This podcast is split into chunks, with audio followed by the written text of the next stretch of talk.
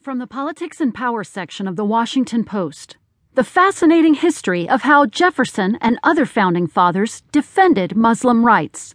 by Elahe Izadi.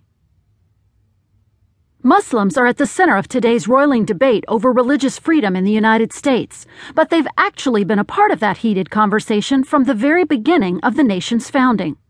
A number of the founding fathers explicitly mentioned Muslims, along with other believers outside the prevailing